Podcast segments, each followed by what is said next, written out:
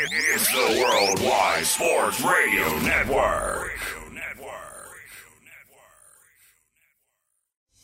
Great moments are born from great opportunity. And that's what you have here. That's what you've earned here tonight. Forget about the crowds, the size of the school, their fancy uniforms, and remember what got you here. If you put your effort and concentration into playing to your potential, to be the best that you can be, I don't care what the scoreboard says at the end of the game, in my book, we're going to be winners. On this team, we tear ourselves and everyone else around us to pieces for that inch. We claw with our fingernails for that inch because we know when we add up all those inches, that, that- that's gonna make the f***ing difference between winning and losing. It's down to the wire with, with, with Errol Marks and Speedy Petey Oh, Petey! Oh, Petey! on the Worldwide Sports Radio Network. Hello, Long Island, New York, and around the country. This is Down to the Wire. I'm your host, Errol Marks, my co host, Mr. Tidy Whitey Man himself, Speedy Petey. Remember, you can reach us and call us at 631 965 4990. You can also go to our website at www.worldwidesportsradio.com. Download our app. How do you do that? You go to iOS, WWSRN, or Android. Worldwide Sports Radio Network. Speedy Petey, what is going on, my friend? How was your weekend? How was your wonderful divisional uh, football weekend? Makeshift for the most part because I was uh, watching a lot of the games on my phone because I was helping out my aunt move a lot of the uh, mattresses from my grandparents' house into her new house. So physically grueling. So I was watching a lot of it on my phone, um, but enjoyed the games. Very, some some good games, some some sloppy ones. We saw, we saw with the Ravens, and the Terribly sloppy. especially Terribly the, sloppy. Ravens and the Bills especially. I don't know what I don't know what happened to Justin Tucker, but jeez. I don't know what happened to Lamar Jackson. Too, yeah.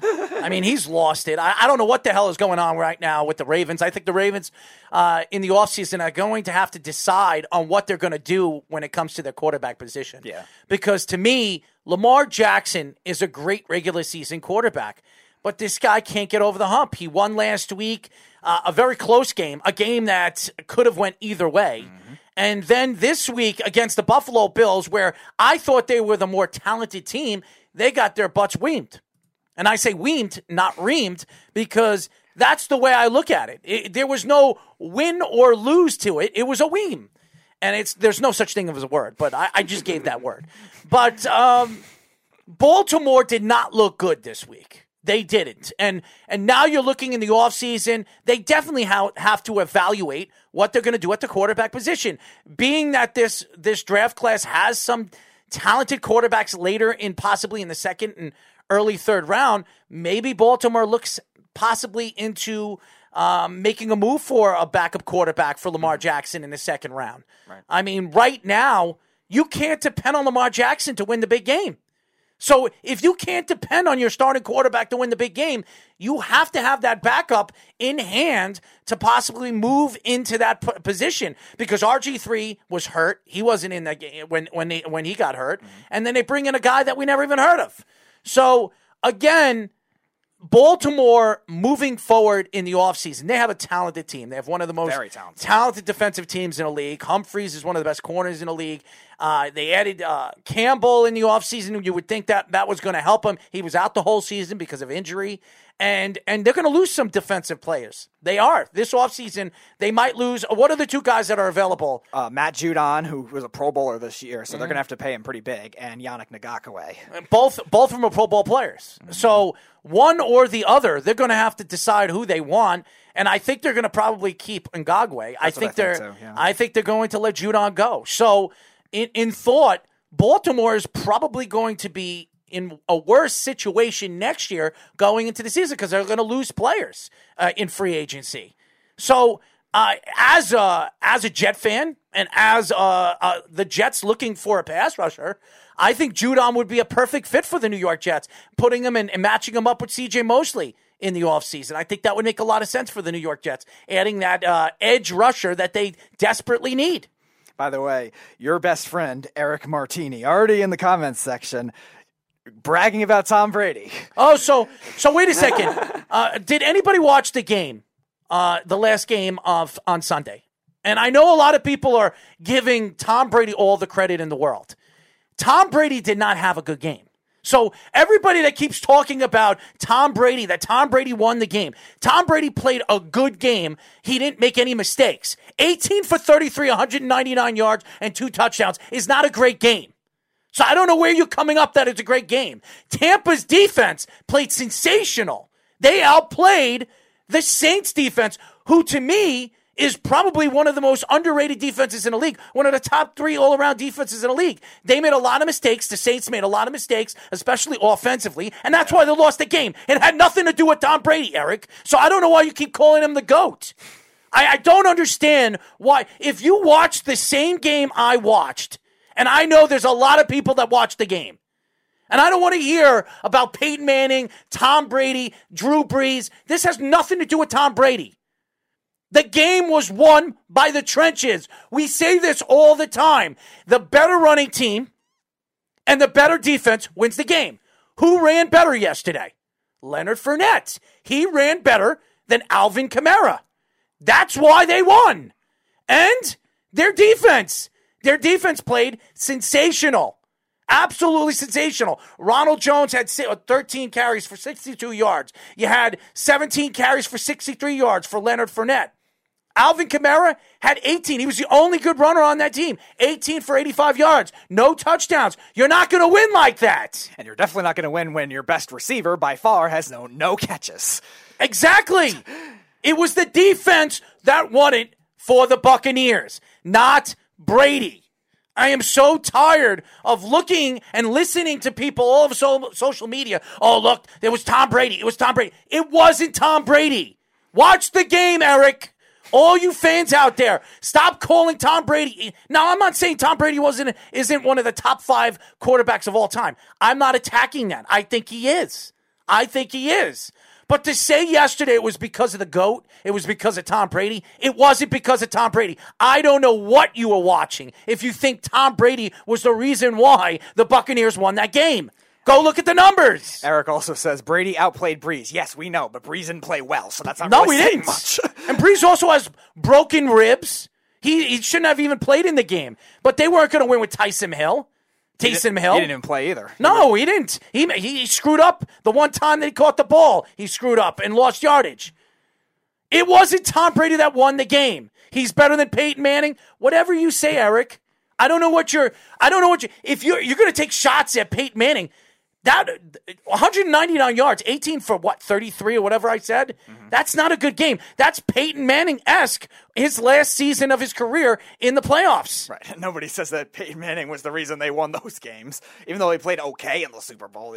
It's the defense. It's C.J. Anderson. The Saints had a great pass defense. Yes, they did. Mm-hmm. And what did they do offensively? They made mistakes. They threw the ball into bad coverage. Watch the game, Eric. If you can honestly sit here and tell me that Tom Brady was the reason why they won, you don't know what the hell you're talking about. You weren't watching the same game. Because he wasn't. Both guys didn't play well. Drew Brees and Tom Brady didn't do well. It was a battle of the defenses. And you know who won? The Buccaneers. They made more plays. That's why they won. That has nothing to do with Brady. And I don't care what Tony Dungy calls Brady. Who cares?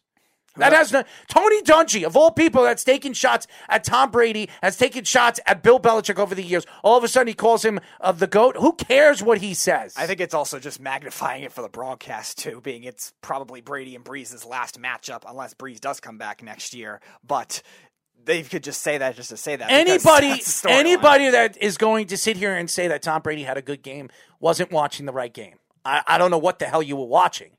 18 for 33, 199 yards, two touchdowns is not a good game. And the two touchdowns he threw were short pass touchdowns. Passes right at the five yard line. Me and you could have made the throws, Speedy. Okay? I'm not taking shots at Tom Brady. He won the game. You win the game, you win the game. But it wasn't because of Tom Brady why they won. It was because of the defense and the running game. They outran one of the best running teams in all of football. That's why they won. Watch the game. Why are you going to go on social media? And, and this is the problem with social media. This is this is the problem when it comes to people and, and spectators that watch the same game and they say, "Well, Tom Brady's the goat. You see him win a game? He beat Drew Brees." Okay, he didn't beat Drew Brees. Drew Brees beat himself in the game. That's what happened. Drew Brees beat himself. Tom Brady didn't. That's why Tom Brady won. And judge a game for what it is. I know the quarterbacks are going to create the storylines, but they're not the only thing just because they're the most important position. The three best players for Tampa Bay in that game were Devin White, Carlton Davis, and Tristan Wirfs.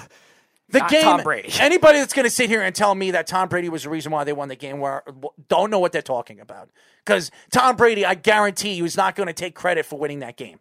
And now he's going to go into Green Bay next week, and he's going to have to throw a lot more than 199 yards to beat the Green Bay Packers. Okay, there is no way they're going to go into Green Bay in a cold, dark night on Sunday. Okay, when it's probably going to snow next week, go into Green Bay, probably below uh, 15, 16, 17 degrees, and beat Aaron Rodgers the way he is playing, because Aaron Rodgers is, is the hottest quarterback right now in the playoffs. It's not even a question. You want to say Josh Allen's playing good football? You could put Josh Allen there. But besides Josh Allen, the Green Bay Packers, Aaron Rodgers has been absolutely amazing uh, so far. You saw what he did against the LA Rams. A very good defense. One of the best defenses in the league. The number one defense in the league. Aaron Donald was crying after the game. That's how much I love Aaron Donald. I love the personality of who he is. He put his team on his shoulders, and even losing the game, he showed how much passion he has for the game of football. I love that about Aaron Donald. I really do.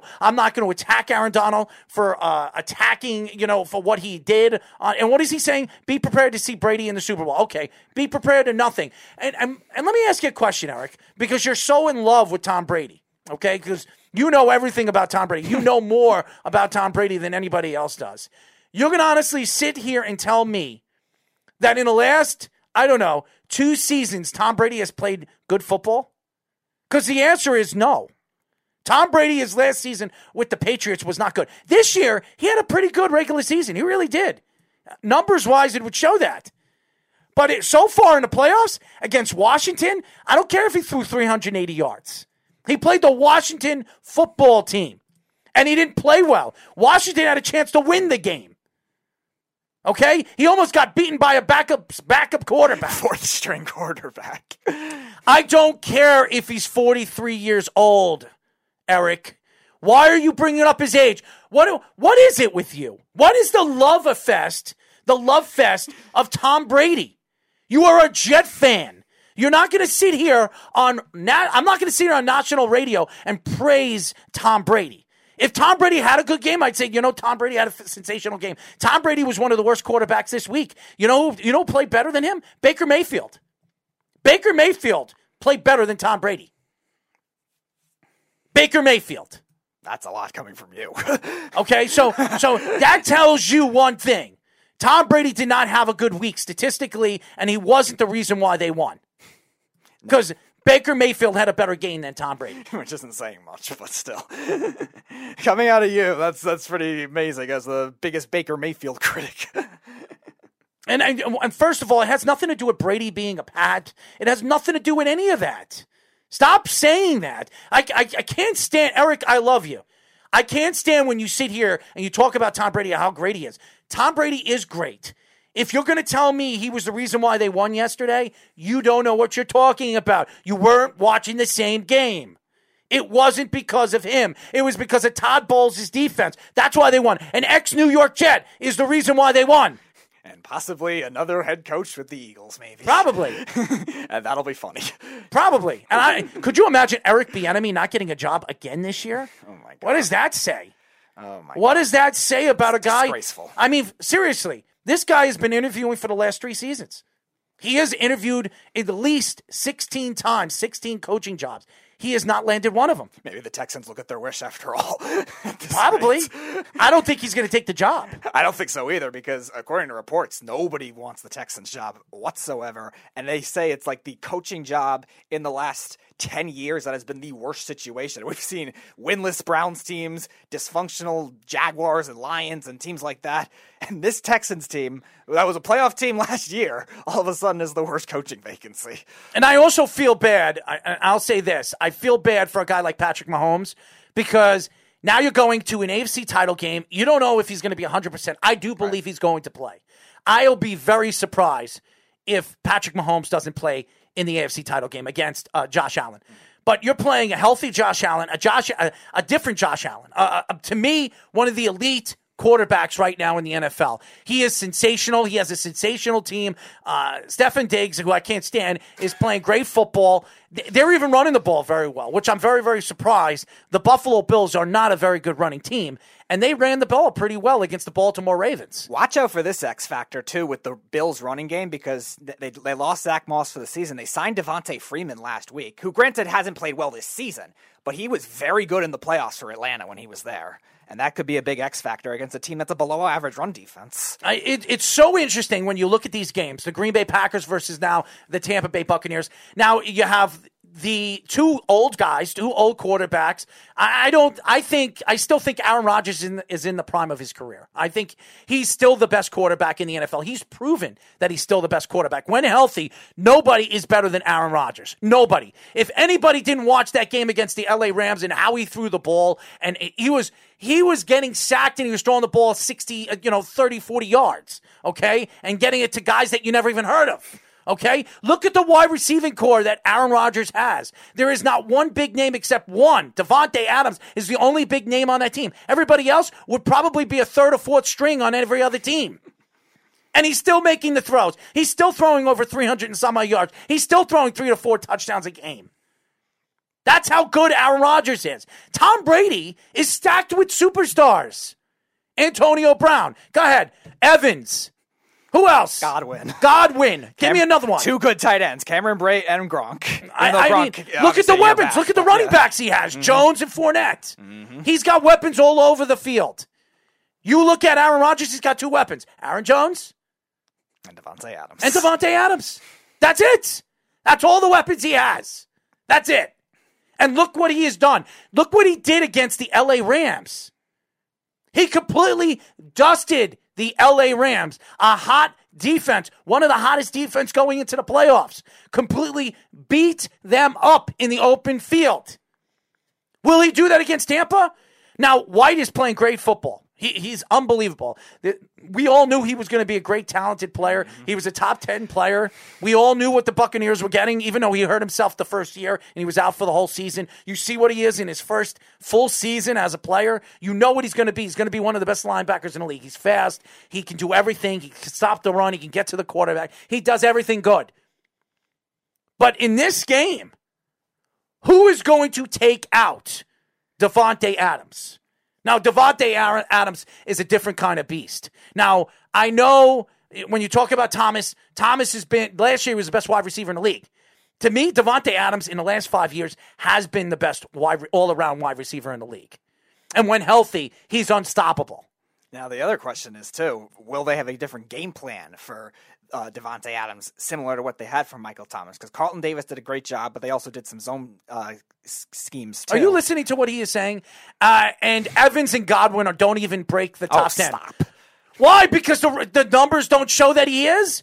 You spreading out the offense. He's not depending on one player. right. That's why they're not in the top 10. Eric. Eric, open your eyes. Are you talking? You're talking about one of the best wide receivers in the league for the last five seasons in Evans in Godwin. The last three years, he's been as good as anybody in the slot.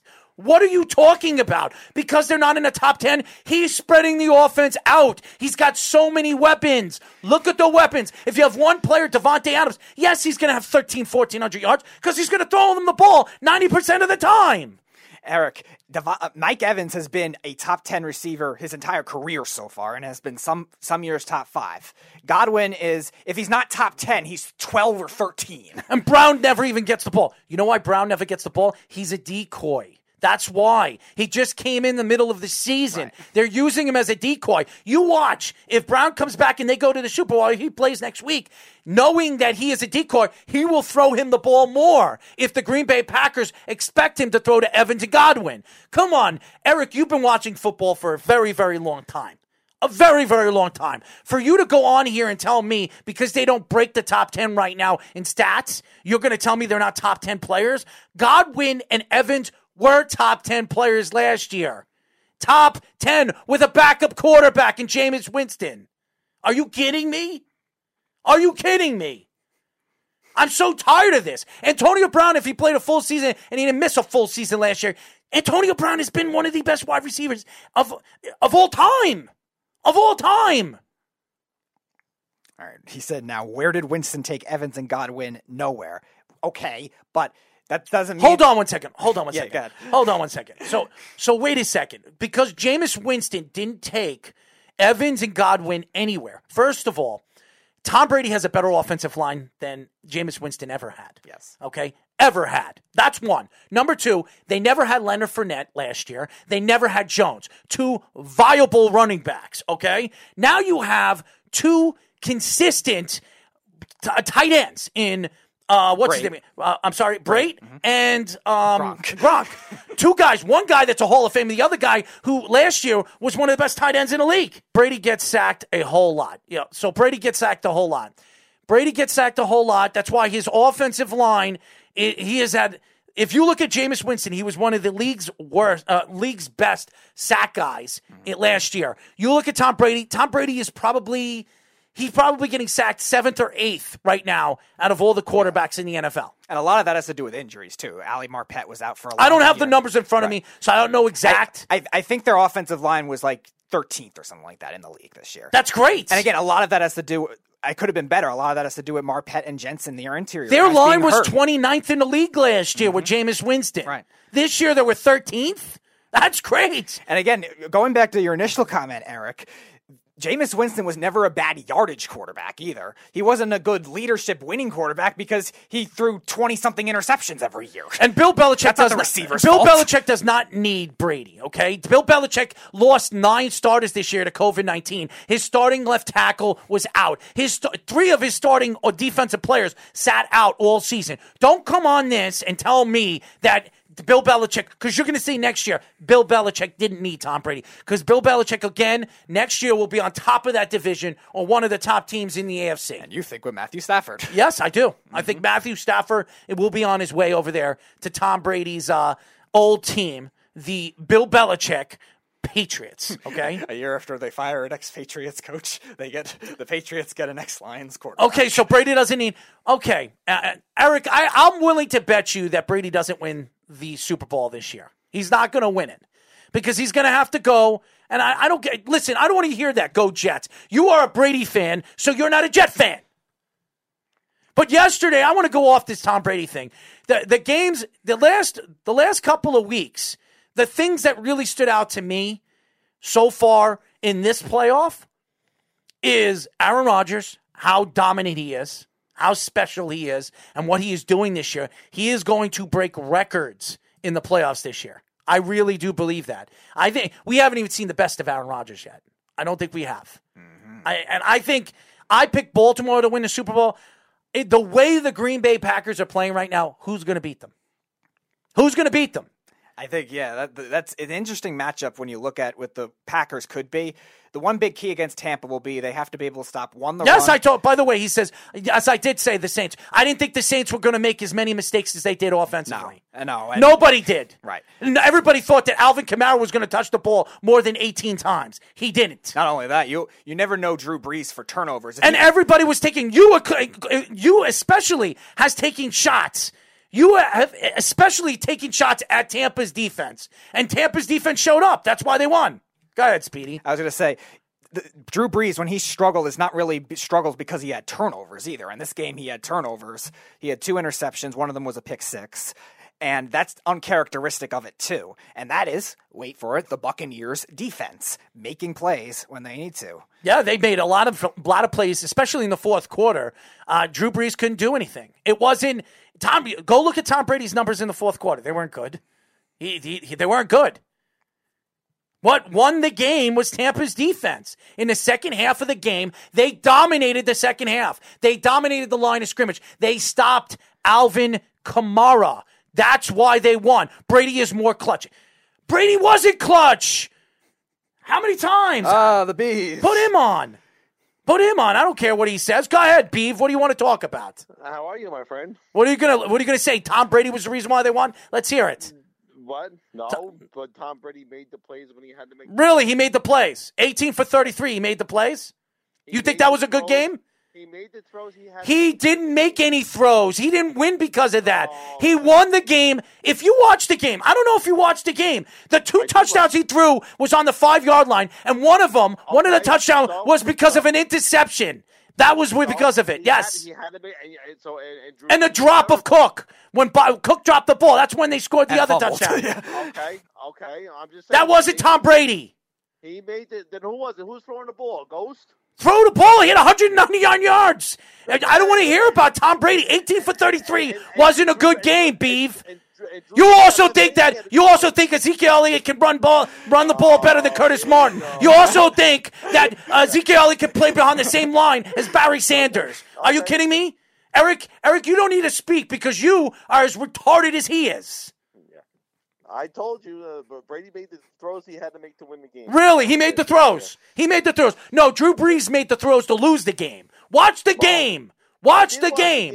It was the It was a- defense. It was battle of the trenches. The better running team and the better defense won the game. That's First what of all, I happened. didn't- I didn't. First of all, I didn't. That wasn't it. Tom Brady. And I'm so sick and tired of people giving Tom Brady all the credit. When he wins the Super Bowl, he didn't win the Super Bowl against Seattle. Seattle gave it up. The defense won the Super Bowl when they beat Seattle. Yeah. Okay. So Yeah, okay, okay. so Well, so we're not we're not watching the same game. You can't give it to the quarterback. He didn't do everything. And he hangs up. Good, good. I, I'm Oh. so sick of it. We have a guest anyway, so good timing. I, I'm just so sick and tired of listening to this. I am so tired of listening to fans speak about Tom Brady like Tom Brady's God's gift to the world. Tom Brady wasn't the reason why the Buccaneers won yesterday. How many times? What is Eric Beef? You could call back. We got a special we got a guest. guest, Beef. You could tell Beef. Pull the thing out and tell him we have a guest. We'll we'll get to him after the after the after the guest. Mm. We're gonna go to a quick break. When we come back, we will be talking to the host of Belly Up Sports around for the weekend, Ryan McCarthy, here on Down to the Wire. You're, you're, you're listening to the Worldwide Sports Radio Network.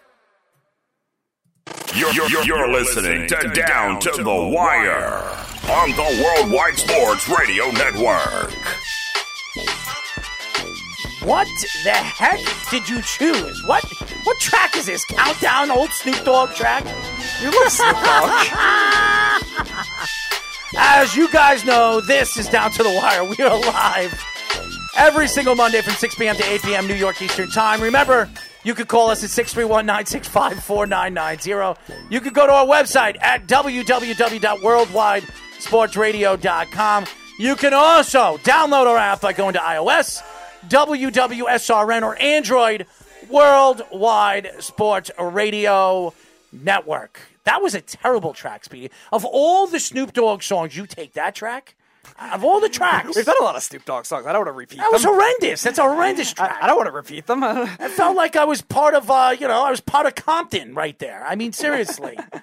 I anyway, I mean, he, he probably he probably experienced that. well, finally, we're going to get a guest on that probably knows a lot more than our uh, fans on our social medias are attacking in every kind of way about Tom Brady. But finally, uh, we have our first guest of the day. We are now talking to the host of Belly Up Sports around for the weekend, Ryan McCarthy. What's going on, Ryan? Gentlemen, thanks for having me on. I appreciate it. I was listening to the uh, listening to the show before I uh, before I before you brought me on, and Errol, you're just you're on fire, dude. Thank you, man. Thank you. I, well, you know what it is, Ryan? I, I can't stand, and I, a lot of these guys, they come on and they talk. I've been reading all over social media all day today about Tom Brady this and Tom Brady that. I, I understand that people think I hate Tom Brady. I think Tom Brady is a top five quarterback. I'm not going to argue that. But Tom Brady, year in and year out, it doesn't matter if he plays well or he plays terrible.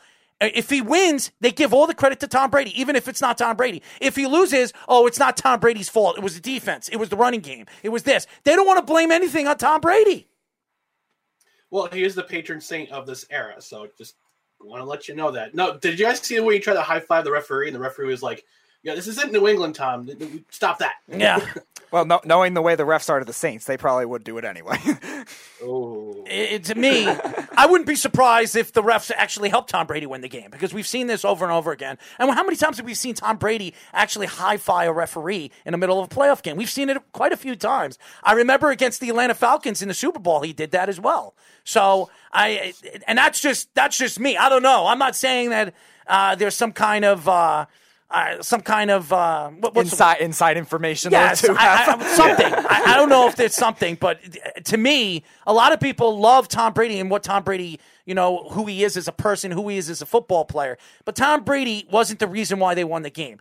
Tom Brady was a piece of why they won the game, but he wasn't the factor on why they won the game. So let me ask you, Ryan, how are you and your family doing with this pandemic? We're doing all right. Uh, I I already work from home. I've been working. I work uh, a full time job with an insurance company, so I've been working from home for uh, roughly six years. So I wasn't too affected at all. Uh, I've had other family members who had to start working from home. My my parents, who are in their 60s and 70s respectively, they're doing all right. They're hanging in there. Uh, just we're just waiting. We're just counting down the days until things are back to uh, to where they what they were before. Like I want to be, I want to be at the ice. I want to be the ice rink taking pictures of of hockey games or watching hockey games and enjoying a beer and a hot dog at uh, a, a, baseball game. You know, that's why that's where I want to be this year. That's where I want to be. We are talking. Sure you guys the same way. Absolutely. We are talking to the host of Belly Up Sports around the weekend, Ryan McCarthy. So, Ryan, I want to know what your thoughts were. What what game stood out to you this weekend, and what what game is going to stand out to you in the uh, AFC and NFC title game? Well, the one game that stood out to me, and and I was watching it live, and I was watching the uh, pretty much watched the entire game was the was the Browns Chiefs. That was the most interesting because when you saw Mahomes go down, the the, the dynamic changed uh, instantly. Uh, I thought the Chiefs missed some chances to end the Browns uh, very very early. The, I think in the right before halftime they got the they got the turnover and Mm-hmm. Uh, and, you know, the, the they drive down the field. No, no, they force a field goal. They drive down the field. They don't get the touchdown. They get the field goal. I thought if they got a touchdown and they got that touchdown to the pick six, that was game over. Right. I mean, that was that was. And you have to play. You don't have to play as uh, as desperate as they did at the end. Uh, but when Mahomes went down, that just that just flipped the script. Mm-hmm. Flipped the script and gave the gave the Browns some hope, and they got the running game back, which I, I was kind of wondering why they kind of went went went away from it. Mm-hmm. That's their bread and butter. Yeah, I actually picked the Browns in the upset, so it was very close. I uh, just couldn't get the final stops at the end of that game. Now, sticking with the Chiefs, um, with are you concerned maybe that they played not necessarily maybe either played down to them or didn't look as good as they should have against the Browns? Even in the times without with Mahomes in the game, they were settling for field goals a lot more than usual. Harrison Butker missed an extra point and a field goal, which is very bizarre for him. Yeah, hit the hit the upright. Yeah, right. I mean, um, I wouldn't say it was it was the Chiefs playing down to the Browns. I would say the Browns we elevated their game. Uh, they had a lot of momentum coming into the last couple weeks, and that game against Pittsburgh where they just absolutely handed their lunch to them, uh, to Big Ben and and the rest of the Steelers. That kind of gave them motivation. Say, hey, we can we could probably go all the way. And unfortunately, they didn't. Uh, that's too bad because uh, that's too bad because uh, you know, I've got a lot of fan, friends who are Cleveland fans and uh, they were all disappointed that they couldn't uh, they couldn't get to the, the championship. But I, you know, I thought I thought I thought the Browns played a more elevated at a more elevated uh, level than a lot of people thought give them credit for. Ryan, when you look at the football playoffs, and these games are, we talk about the wild card weekend. That's the best week of football. Now the divisional games. Was was this a fun divisional week? I, I really was expecting a lot more exciting games. Uh, a lot of these games were not exciting. A lot of them were blowouts, a matter of fact. I mean, the Buffalo Bills blowing out Baltimore, uh, Green Bay blowing out the LA Rams.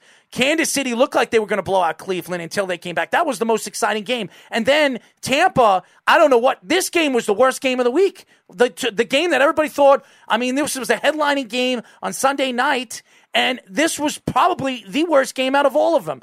Were you surprised that the games weren't as exciting as they usually are? Initially, I did, uh, especially with Green Bay and Los Angeles. Uh, I expected the Rams to play a little closer. I know Aaron Donald had some had some injury concerns coming into the game. He was very limited. Uh, I thought the Rams were going to with I, I can't understand the Rams like with their quarterback situation. Uh, Jared Goff's basically playing with half a thumb, trying to throw the ball, uh, and they try to get their running game going, but they can't seem to. And after that, after that first touchdown by the by the Packers, where where that design a beautifully designed play by by Matt LaFleur Right. with uh, Rodgers throwing to Adams and just absolutely beating the brakes off of Ramsey, and Ramsey just having a temper tantrum on the side. You know, it was game over from there. You know, I, I, as soon as I saw that and that I saw the Packers driving down the field for the second touchdown, I said, "You know what? I'm gonna watch a hockey game. this game's over." So you're you're a big Jets guy, and the Jets have made a lot of headlines recently with their new coaching hire and Oh, Robert you Saleh. don't know how happy I am about this. About this. I, about this you don't know how happy I am that Yeah. you're a Jet fan. So explain your uh, your happiness of the hiring of Robert Saleh, and do you think he was the best coach they could have gotten? You know, I before, you know, while I was on, I was on a Jets podcast, uh, exclusive Jets podcast. It was called Downtown Jets. Uh, Dan Goldstein, my co- former co-host, shout out to you if you're watching. Uh, we came up with our top three picks for head coaches, and we both had the consensus that Matt Campbell from Iowa State was our number one guy. I think I think a lot of Jets fans, I hope a lot of Jets fans had him in mind too, but Mhm. reading the reports that he was he's no, I'm not interested in the pros pros right now. I completely understand. You know, we also we also had Bieniemy. We also had uh, Arthur Smith. Mhm. We we kind of had Robert Saleh as an afterthought, but then you saw the Jets. Okay, they brought him in for a first interview. Great. They brought him in for a second interview. Then you see him go to Philly for an interview. And you say, okay, you, you gotta you gotta do something, guys. You gotta you gotta make him an offer. You gotta make him make him an offer. And as soon as I as soon as I made the offer and he accepted in principle, I was ecstatic because because this means that I, I won't have to enter every week for like to have the last two years and wanting to put my head through a wood chipper every time Adam Gase makes a really bad call. and I'm pretty sure most Jets fans feel the same. And read more about Saleh and who he's bringing in, what kind of a guy he is, and what kind of a what kind of a character he is, uh, I I just I have hope. I feel encouraged for the first time as a Jets fan, and I can't tell you how long. Now I was listening. I was listening along to uh, uh, Weapons Hot last night. Mhm. Uh, solid, solid job by those guys. They had a really good analysis. They had you know, lots of. Also very entertaining too. Uh, I mean, most Jets fans are, Errol yourself included. So, so they had a lot of good breakdowns about about Saleh, who they're going to keep, who they're going to punt. I guess keep and punt is their big thing. Yeah. Um, but you know, I think a lot of Jets fans have a lot of hope right now. Well, I, I, I knew that Saleh was going to get the job because he did a Zoom conference uh, with Joe Douglas. Then they called him in. He was in his office for about eight hours, and he left. And a lot of people said, "Well, if the Jets let him leave, he's probably not going to get the job."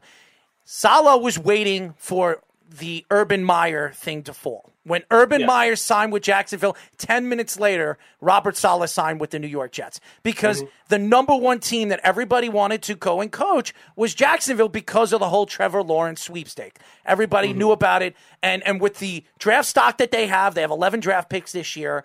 And um, the the money that they have this offseason, they have over $80 million that they spend, which is the most in the NFL. And the Jets have the second most. A lot of mm-hmm. people thought that Saleh wanted that job. When when Urban Meyer fell to Jacksonville, every I, I knew and I told everybody, I told all the Jet fans, don't worry. Everybody, I was on two radio shows, two FM shows when they asked me, who do you think is the next head coach of the New York Jets? I said, hands down, it's Robert Saleh. I'm I'll be very surprised before the end of the week he doesn't sign with the New York Jets. What happened the day after? He signs with the New York Jets. So I, I, I'm- I'm very excited with Robert Saleh. I really am. I like the fact Yeah. that he's bringing LaFleur in, uh, who a lot of people is an up. A lot of people say is an up and coming offensive coordinator, uh, that, and he'll probably be there for maybe one or two years.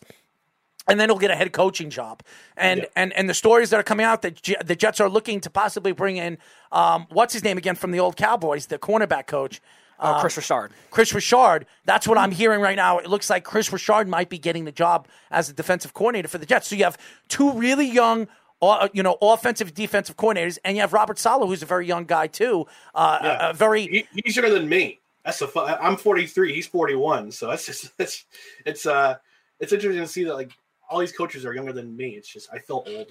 well, I feel old too. I'm 38, so I'm getting there too. But uh, hey, hey, yeah, Oh, you're only as you're only as old as you feel. I I I'm prefer to be, Um, to uh, be like be kid, be a child, be kind of a be kind of a big big kid at heart. So Well, you know, you, you know, But- I, I got the, one of the biggest uh, panty droppers over here, and then you have me. You know, so you know, we have uh, we have a lot of things. But as you guys know, we are talking to the host of Belly Up Sports around the weekend, Ryan McCarthy. Now, Ryan, you are a hockey fan too, and uh, what I heard, uh, you know, through the grapevine, is that you're a Ranger fan. Am I right? no, I'm a New Jersey Devils fan. Oh, I'm sorry, you're a Je- Devil fan. So, um, okay. so the beginning of the season, uh, last week, the beginning of the season was Wednesday. Um, uh, the New Jersey Devils are playing good hockey right now. They really are. They they've been in every single game. Uh, you're you're seeing Jack Hughes slowly but surely develop. You have some of the young players that they have. Um, what are your thoughts with the Devils, and and where your what are your thoughts this year in the division that the Devils are playing in? Well, it's the, definitely the toughest division in hockey. That's for sure. Uh, it's the most. It's the most.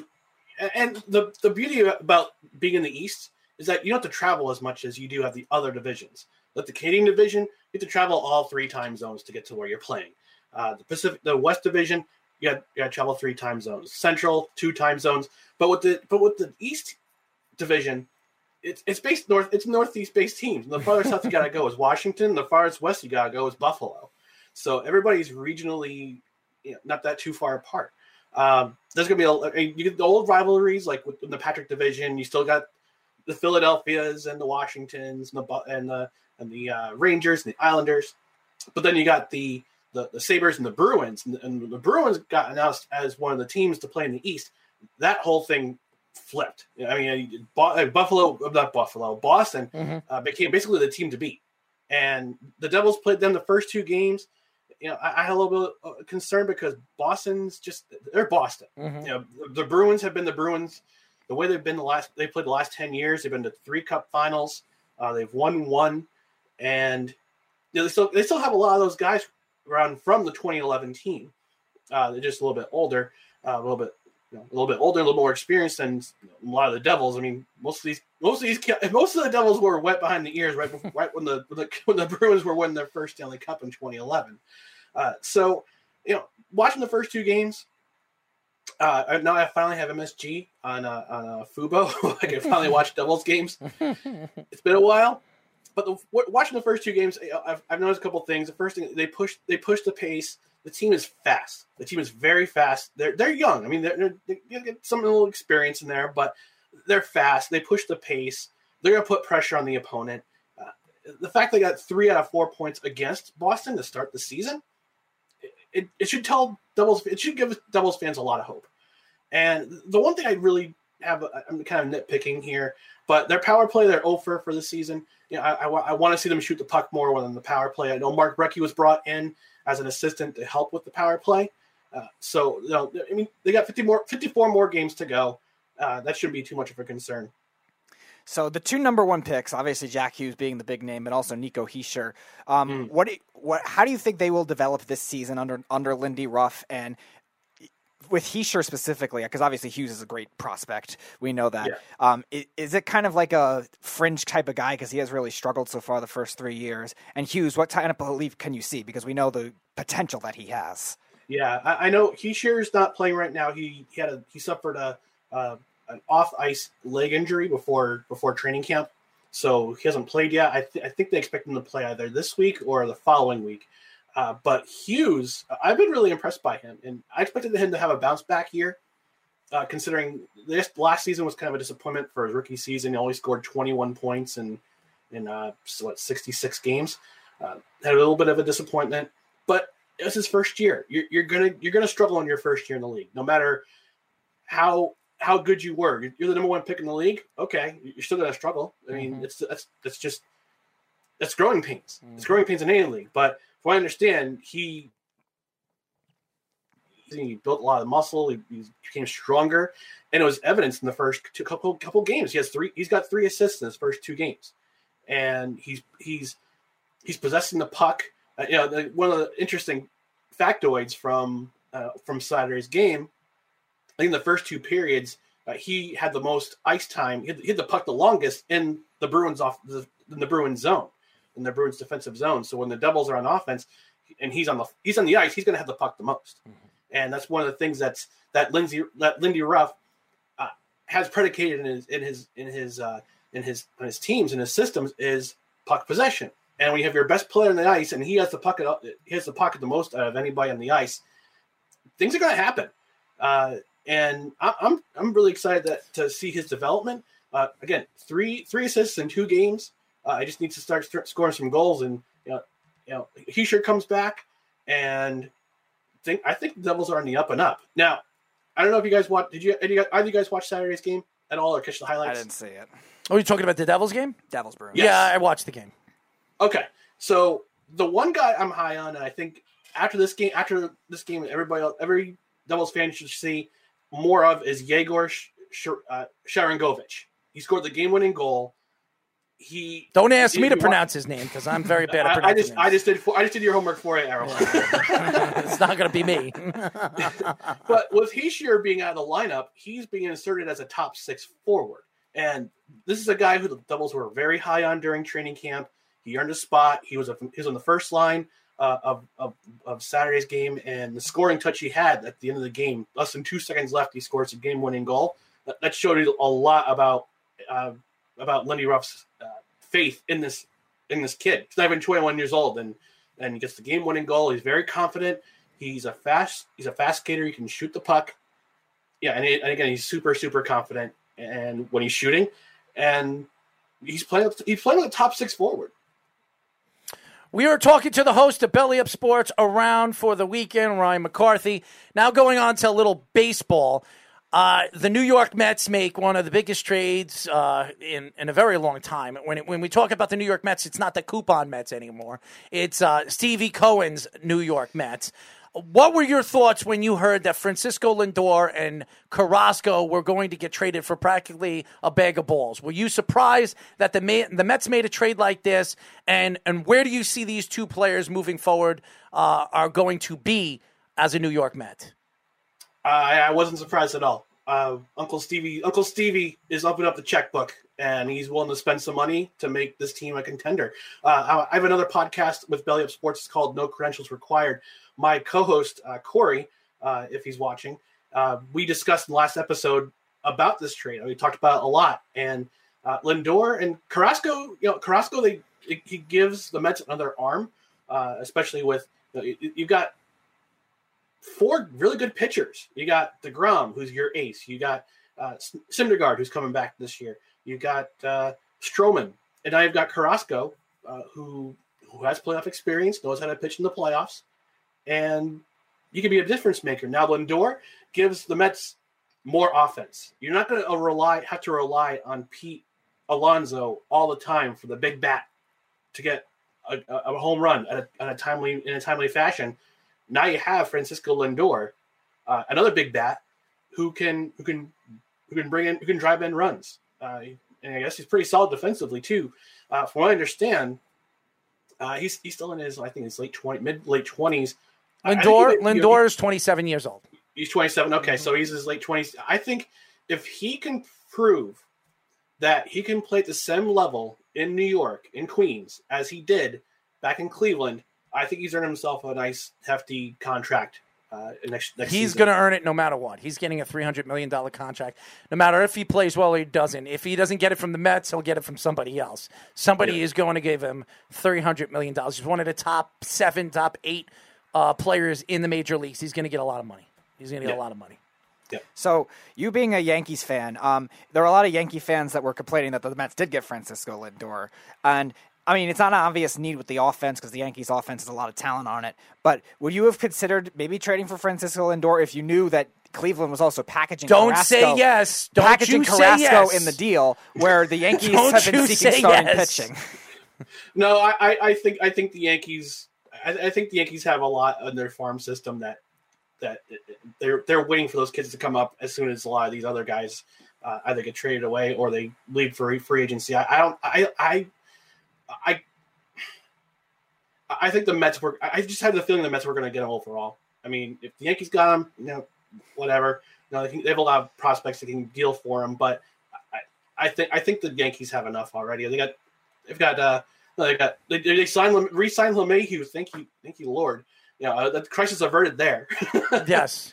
DJ LeMahieu was a big part of this offseason. If the Yankees did not sign DJ LeMahieu, that it would have been a lost uh, offseason. They they signed DJ LeMahieu. They probably re redid the whole when it comes to the salary cap. I mean, just think about it. The Yankees overpaid a lot of players in the old, uh, in the olden days. They did. Uh, George Steinbrenner. Now you look at the the complete change because of COVID nineteen and the money situation.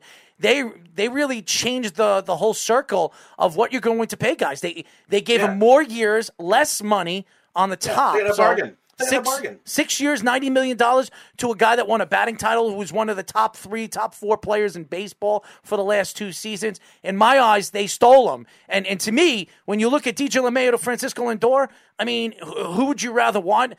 As a Yankee fan, not just not being a Yankee fan, as a person that loves baseball, anybody will tell you DJ LeMahieu is a better all around hitter than Francisco Lindor. I'm, I, I want DJ LeMahieu. That's what I want, even though Lindor is the younger guy and he's the shortstop. Uh, both guys are sensational defensive players, and and both guys are very good hitters. But DJ LeMahieu has proven that he can hit in the playoffs, and Lindor hasn't yet. So we have to see Lindor Lindor do it consistently in New York. We have already seen DJ LeMahieu do it in New York. So. Mm-hmm. That's going to be the secret to what Francisco Lindor, if he wants to put himself on a pedestal uh, as uh, one of the best baseball players in New York, well, he's got to do it in New York. And if he doesn't do it in New York, New York, and we've seen a lot of great players come here in New York and couldn't solve, uh, for some reason, the New York fans. They couldn't solve it. We've seen pitchers, we've seen hitters, uh, guys that were good everywhere else, but they come here to New York, for some reason, they can't hit New York. Especially Mets free agent outfielders. yes. Yeah, so, I mean, we'll see what Francisco Lindor does when, when he's under pressure playing in New York, and the Mets go on a slide where they they lose three or four games in a row, and and, and Met fans are going to be on him because he's not hitting the ball. That's when we see who Francisco Lindor is and how he can take the pressure being in New York. Because you know, and I know as a New York fan, that mm-hmm. the press will feast on him if he doesn't. This isn't oh, Cleveland. This isn't Cleveland. Nope, I I definitely I, I agree. Yeah, I mean I mean it, it's gonna be it's gonna be interesting to see what Lindor does and and coming up in, in the in the regular season. Uh, spring training starts in, uh, starts next month. Uh, I'm I'm pretty excited for spring training to come along. I mean, I've got hockey season, but you know, it having spring training is that expectation of of hey, spring's right around the corner. Here comes baseball, and, and yeah, I mean, it's, it's going to be interesting to see what Lindor does. Does he does he wilt under the pressure like a lot of these other other other ball players have done in the past? I mean, as you said, Errol, New York's a, the biggest. It's the biggest market in the United States, a media market in the United States in terms of sports, arguably the world. mm-hmm. uh, but yeah, I, am going to be fascinated. That's going to be one of the biggest storylines and one of the biggest narratives coming into the coming into the season is whether or not Lindor and even Carrasco. Yeah, Carrasco's. Uh, Carrasco's the, the, the guy that in that trade that was probably the best part of the trade. You getting a starter as good as Carrasco, who's really a number two. He was the number two for Cleveland all those years uh, behind uh, Kluber. Uh, he he was the second guy, and now Carrasco's going to the Mets where he's the third or fourth guy. So that bodes well for the Mets when they get Noah Syndergaard back. I mean, that pitching staff is going to be stacked. They're going to be a dangerous team, especially when you're in a division with the Braves, who are a very yeah. dangerous team. So absolutely, the, the Mets absolutely. are in a very good position before we let you go, my friend, why don't you yes. tell the fans how they can find you and how they can listen to your show on Belly Up Sports? Okay, so I've got two shows. Uh, as you, as I mentioned before, I've got no around for the weekend, which is most which is every Friday at six thirty p.m. Uh, you can find me on Facebook. You can find it on Facebook, on Twitter, uh, slash Periscope, on YouTube. Uh, just search for Around for the Weekend. Uh, you can also listen to my podcast, No Credentials Required. We drop episodes every Wednesday or every Thursday. Uh, you can find around for the weekend. You can find at Belly Up AFT, AFTW. Uh, that's the Twitter account. Uh, no credentials required is Belly Up NCR. If you want to just have a chat, if you want to chat with me casually as a sports fan, you can find me on Twitter at Who Is Ryan MCC. And I just want to let you know one of the biggest, one of the, uh, the the key components of my show is that I pick a beer and I drink it along. It's like it's like sitting sitting in a bar, sitting in a sports bar. You know, with COVID, you can't really sit at a sports bar and just have a drink with somebody. So I usually do is I grab my mason my mason jar, which is my I call it my co-star, and I you know I feature a local beer or New York beer, which I'm going to drink right now. It's uh, Wrench from Industrial Arts. It's a uh, Northeast India Pale Ale. They're they're located right by Harrison, right at exit 16 of the Thruway. So So you know what you do? You you do it with you do it with beer. So you know what I'm going to do? I'm going to bring soap on this show. I'm going to have all different kinds of soap, and whichever one everybody likes to smell, I'm going to put it in a bag and beat Speedy with it, and that's what we'll do on we'll do that on live radio. you guys get to pick on what kind of soap I beat Speedy with. What do you think, Speedy? You like that? I don't know how that correlates at all, but okay. you, but you, well, I know how that correlates, Speedy. You get to choose the sock. That's true too. Not worth it. and you get to smell it too, even if it's on my feet. Also not worth it. Ryan, thank you for coming on. We definitely want to get you back on the show. Uh, we really appreciate you joining us. Gentlemen, Errol, Speedy. Keep appreciate having listening. Me on. Keep listening to the show tonight. We're going to have a lot of fun with our next guest, and I'm sure you're going to hear some crazy, outlandish things uh, moving forward on this show. Awesome. Looking forward to it, gentlemen. Thanks again. Enjoy your beer, it. my friend. Enjoy the beer.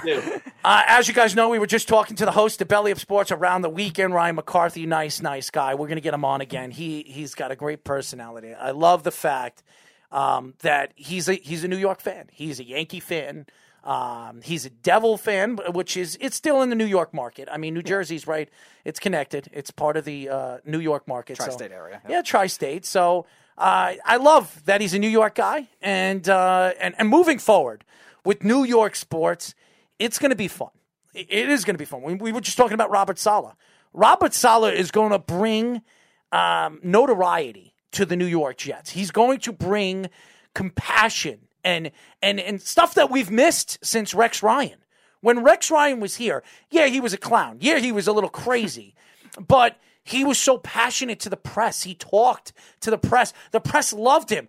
The last two guys that we had here in New York, Todd Bowles, who probably he talks like Mike Tyson, okay, yeah, and, and then and he barely said anything to the press. And then you get Adam Gase, whose eyes were the size of a cuckoo jar. I mean, I mean, seriously, when you when you when you think of the New York coaches that we've had, as far as the Jets are concerned, they've been horrendous. Even with the New York Knicks, look at the New York Knicks coaches that we've had. They're probably even worse. I mean, seriously, Jeff Hornacek. I mean, who is there? Uh, uh, Derek Fisher, Derek Fisher, David Fizdale. David Fizdale. I mean, it's terrible. And now we finally have a competent coach in, in a guy like Thibodeau. So New York sports is on on the rise now. As far as New York Mets coaches and New York Yankees coaches, well, we're we're to have to see where Aaron Boone's to be this. year. If Aaron Boone doesn't get into the World Series this year, he will be fired by Brian Cashman this year. That's a guarantee. He will be fired.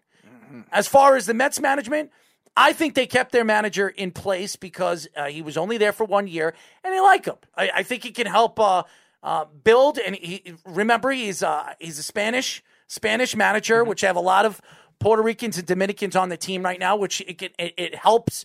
Uh, you know, it, it kind of gives them um, Influence. influence on playing hard. So I love that about the Mets. And I think the Mets moving forward are going to be a very, very dangerous team with Carrasco and with the pitching staff that they have, and even Francisco Lindor. We'll see if Francisco Lindor can take the pressure.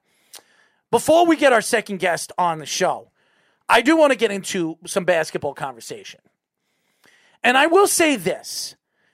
I I watched the Brooklyn Nets first game with James Harden. And I've watched and and and both those guys. When when you see Kevin Durant and James Harden play on the same court as each other, yeah, James Harden had 30 points, Kevin Durant had 46 points. They had 76 of their teams, I think 115 points. Mm-hmm. Okay? Or whatever it was, 116, 117 points. You are not going to win a championship if your two best players are scoring the majority of your points. What it shows is there's no depth on the court. That's that's the whole big picture here. James Harden, and I, I I'm so sick and t- tired of listening to Kyrie Irving. Okay, all the the conversations I listened to Stephen A. Smith uh, this afternoon on what he said about Kyrie Irving and when Kyrie Irving bought George Floyd's family a house. Big whoop. Who cares? Okay. The fact is that Kyrie Irving is making 170, 100 million dollars right now from the Brooklyn Nets. He got Kenny Atkinson fired. He's probably going to get Sean Marks is fired.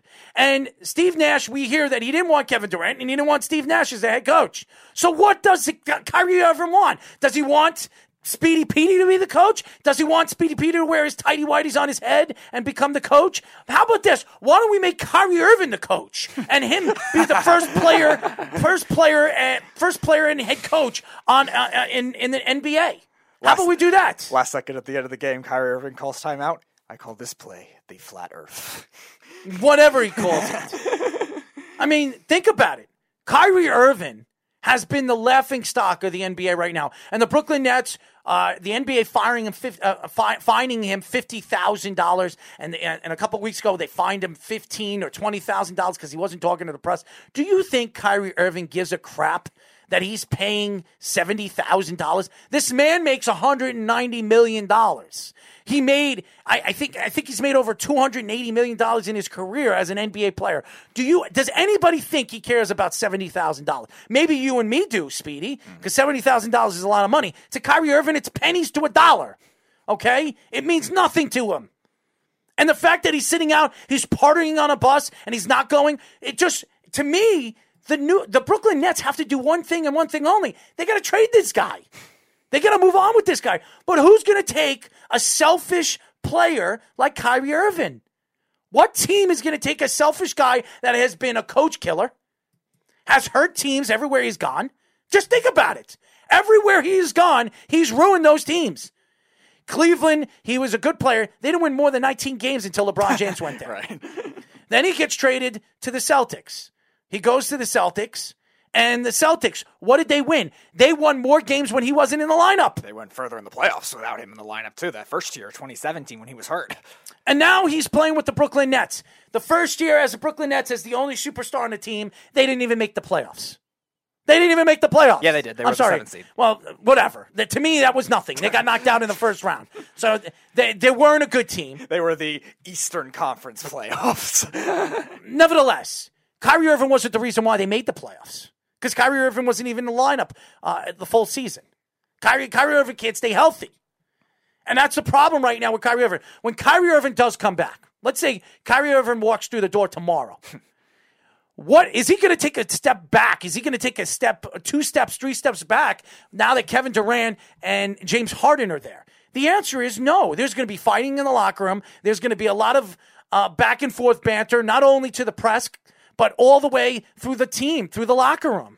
They they're not going to get along, Speedy. Mm, no, and Kyrie Irving hasn't gotten along with anybody yet. Young players, veteran players, star players, whatever. He hasn't gotten along with anyone yet. Now, who will take the back seat? I know you said on the weekend crunch you think it be could be James Harden. I think he would because he was a six man over there in OKC. He would take the back seat. He'd take the 20, 22 points and and and what ten rebounds? Uh, I mean, eleven rebounds and and nine assists. Uh, then scoring 30, 35, 36 points a game. I, I I don't see James Harden doing that. I think. Kyrie Irving's going to shoot. well, He's going to shoot. First of all, you know Kyrie Irving's going to shoot because he shot more shots in the lineup than Kevin Durant did. Okay, so you know he's a selfish player. So going into this, one of these guys are going to take a step back. You can't tell Kevin Durant to do that. Kevin Durant's the best player on the team. So you're not going to tell your best player, you know what, Kevin? We want you to take a step back. We want you to be the third option. Kevin Durant's going to tell you you're on drugs. And also the other thing to look at too is Kevin Durant is not as ball dominant as James Harden and Kyrie Irving either. well, he's So- not a point guard. Right. So he could be still that catch and shoot guy. He could create his own shot uh, like that. He doesn't have to necessarily drive to the hoop and try to pass all the time and dribble around for 10, 15 seconds like we see James Harden do a lot of the time. And obviously draw fouls like he does. So that's the other question of it too is will they be able to take a step back and also play at their strengths t- too? Because James Harden can shoot threes, he could drive to the hoop, he could pass very well. I wouldn't say the top point guard ability, but he could pass very well. Kyrie Irving is that top point guard when he's when his head is on straight, and he could he could shoot threes, but he's not as good as driving to the hoop either. So can they play to their strengths as well? And how often will they be able to do that consistently throughout a season? And you know what? I, I'm looking at Cleveland. He says, I told you about the Bucks. Cleveland, you're just like Eric. You're just like every single person. You can tell me all you want about the Bucks. It wasn't Tom Brady the reason why the Bucks are moving on. You can say whatever you want. All you fans out there can say whatever you want about how great Tom Brady is or what Tom Brady is going to be. And Tom Brady's going to take his team and lead his team all the way to the Super Bowl and win another championship with another team. It's not going to happen because he's got to go into Green Bay and he's got to beat Aaron Rodgers, who is probably the hottest quarterback right now in the last five weeks of the season. And um, if Aaron Rodgers plays like he did this week against a dominant defense like the Rams, the Buccaneers are nowhere close to the Rams defense. They're nowhere close. They don't have a player like Ramsey, and they don't have a player like Aaron Donald. They don't. So going into this game, there the the advantage goes to the Green Bay Packers. It does. So that's all I want to say about Cleveland. Before we get our our second guest on the show, I, I will say this about the New York Knicks. They won today against Orlando. Tom Thibodeau needs to keep pushing these guys. I love the way the, the aggressive play of RJ Barrett. I love the, his development. I really do. I, I, talk about this and argue with, with Mikey C all the time about RJ Barrett. Mikey C has said RJ Barrett is not going to be a good player in this league. He has come out and told me the guy can't shoot, he can't do this. If you want to look at RJ Barrett, compare and contrast RJ Barrett's numbers to Tatum's numbers, RJ Barrett, his first season, he averaged 14.3 points a game. Uh, Tatum averaged 13.9. You look at Tatum's second season, 15.3. RJ Barrett's second season right now, 16.8. Who is having a better two year career, RJ Barrett or Tatum? And the answer is RJ Barrett. Now, this is a problem with a lot of fans. They're haters. They hate the New York Knicks. They hate this. They hate that. They hate all New York sports. And Mikey C, who's a Celtic fan, he can't stand New York, and he keeps telling me that RJ Barrett's going to be terrible.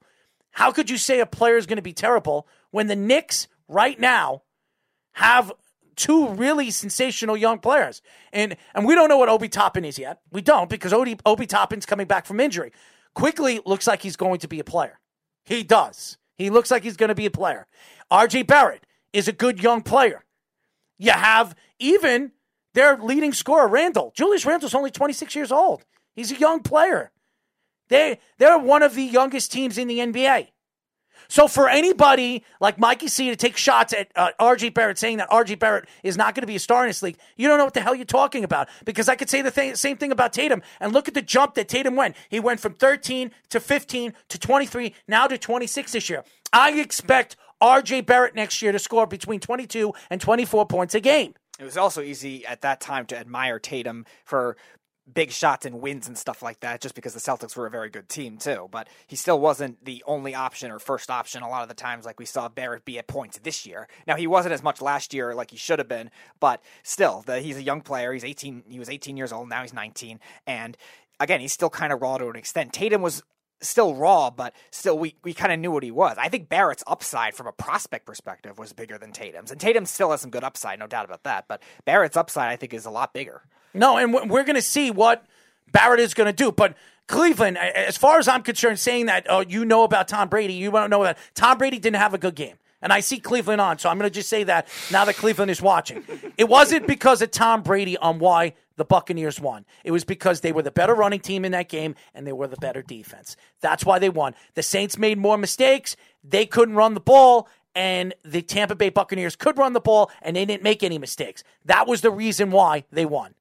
My boy stunk it up last night. Props to the Knicks. I don't know who that was. The Celtics. That was Carl. That was Carl. Okay. And you're absolutely right. I, I, listen, I, I, I love the fact when you look at the New York Knicks and what the Knicks are doing, you see the defensive ty- the type of play that they're having. Tom Thibodeau is the defensive coach that the Knicks have been drawing for, what they've needed all these years. Jeff Van Gundy, that style of defense. Over the years, you look at the Mike D'Antonis. You talk about the David Fizdales. You talk about the uh, Fisher. The, the, all these the Jeff Hornacek. These weren't defensive minded coaches, and and the fact that this guy Tom Thibodeau had interviewed three times for this head coaching job and he didn't get the job is a catastrophe. And right now. This guy is up for coach of the year. If the Knicks don't even make the playoffs and the Knicks keep playing the way they are and they're still one of the best uh, uh, evaluating defensive teams right now in the second half of the season, Tom Thibodeau will be talked about as one of the best defensive uh, and one of the coaches of the year. So win or lose, the New York Knicks are in good hands with Tom Thibodeau, Rose, Leon Rose, Wesley, and Perry. I think this is a good executive core, and I think that right now the Knicks are being run by one guy and one guy only, and that's Leon Rose, and you're seeing the difference of the team and the play of this team because of it. When we come back, ladies and gentlemen, we'll be talking to content manager of IDP Guys Fantasy Football, Joey the Tooth Hagen, here on Down to the Wire. You're, you're, you're listening to the Worldwide Sports Radio Network. You're, you're, you're listening to Down to the Wire on the Worldwide Sports Radio Network.